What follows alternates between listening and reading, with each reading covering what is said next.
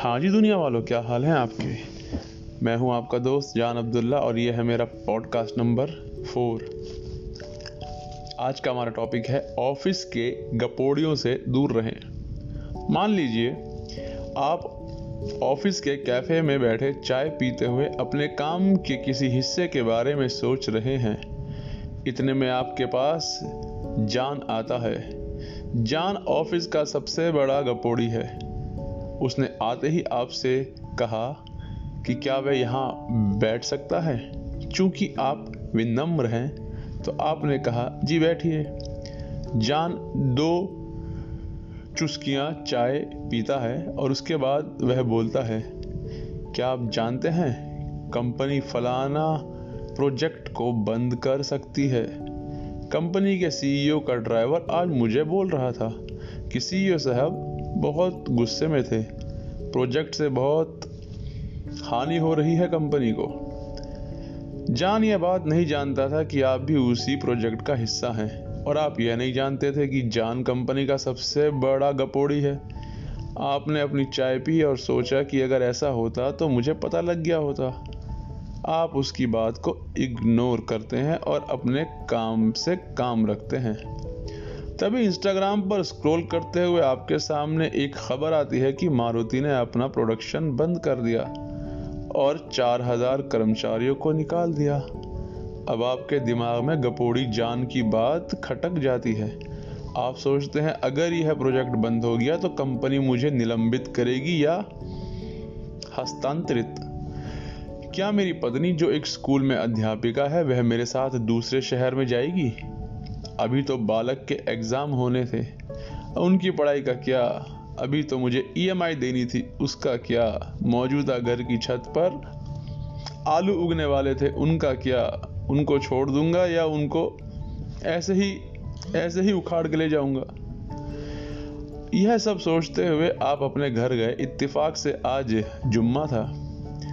आज आप सपरिवार नाइट आउट मारने जाने वाले थे, लेकिन जैसे ही आपने ये बात अपनी बीवी को बताई, आप दोनों शान फ़िल्म के शशि कपूर और अमिताभ बच्चन के जैसे जेल में चिंता युक्त बैठने वाले सीन की तरह दीवार से टेक लगाकर बैठ गए। अब दो लोग परेशान हो गए। आज ना आपकी बीवी ने स्वादिष्ट भोजन बनाया, ना आपने खाया। बच्चों के साथ नाइट आउट मारने का भी कैंसिल हो गया। शनिवार और रविवार जैसे तैसे आपने अपने घर वालों को खुश किया। सोमवार को आप दफ्तर गए। आपको सीईओ ने बुलाया। आपका शक और यकीन में बदल गया कि आपकी लग गई। सीईओ ने बताया कि मौजूदा मौजूदा प्रोजेक्ट को विस्तार करने का ठेका इस बार भी हमें ही मिला है। और इस बार कंपनी सभी की मेहनत को देखते हुए एडमिन के सभी लोगों को सब परिवार मकाऊ बीच की तीन दिवसीय यात्रा पर भेज रही है। अब आप ध्यान दीजिए। आपकी ज़िंदगी में सब ठीक था तो अचानक आपके ढाई दिन क्यों बर्बाद हुए? एक गपोड़ी के कारण। उस गपोड़ी का अपने सर्कल में आना ही आपके तीन दिन खराब कर गया। दफ्तर के गपोड़ियों से हमेशा दूर रहें। यह केवल नकारात्मक ऊर्जा, बिना ज़रूरत बातचीत और तनाव को फैलाते हैं। गपोड़ी किसी भी कंपनी की ऊर्जावान मैन पावर को तनाव, द्वेष और और कुंठा से भर सकते हैं। आज के संदर्भ में बात करें तो गपोड़ियों की पूरी पूरी की पूरी मंडली देश के ऊपर मुसलत है। शाम सात बजे से दस बजे तक आने वाले गपोड़ी इस देश में केवल केवल असहिष्णुता, द्वेष, कुंठा और तनाव पैदा कर रहे हैं। इन गपोड़ियों का रद्द कई कई बार पुलिस ने किया है। लेकिन इन गपोड़ियों के प्रभाव में अक्सर जनता गरीब गरीब ठेले वालों को मार रही है। देश के असली दुश्मन जायज़ मुद्दे और ज़रूरी सवाल जैसे भूख, बेरोजगारी, अपराध, पलायन, आतंकवाद, अर्थव्यवस्था इत्यादि से सारा ध्यान भटकाकर यह गपोड़ी देश की जनता को यह समझा रहे हैं कि आम भारतीय कोरोना से पीड़ित होता है, लेकिन जमाती भारतीय कोरोना का बम होता है। आम भारतीय अगर पुलिस और प्रशासन पर यकीन नहीं रखता तो इसमें नेहरू जी की गलती है।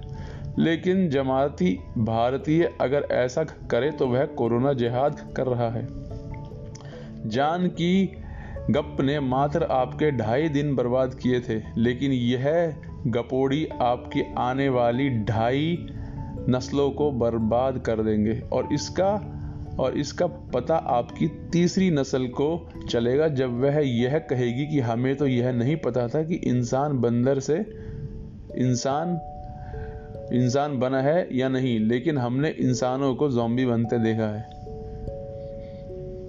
इस ज्ञान का आचार मैंने आपको दिया है किताब मैजिक ऑफ़ थिंकिंग के मुरब्बे से। थैंक यू वेरी मच मैं हूँ आपका जान अब्दुल्ला। और ये था मेरा पॉडकास्ट नंबर फोर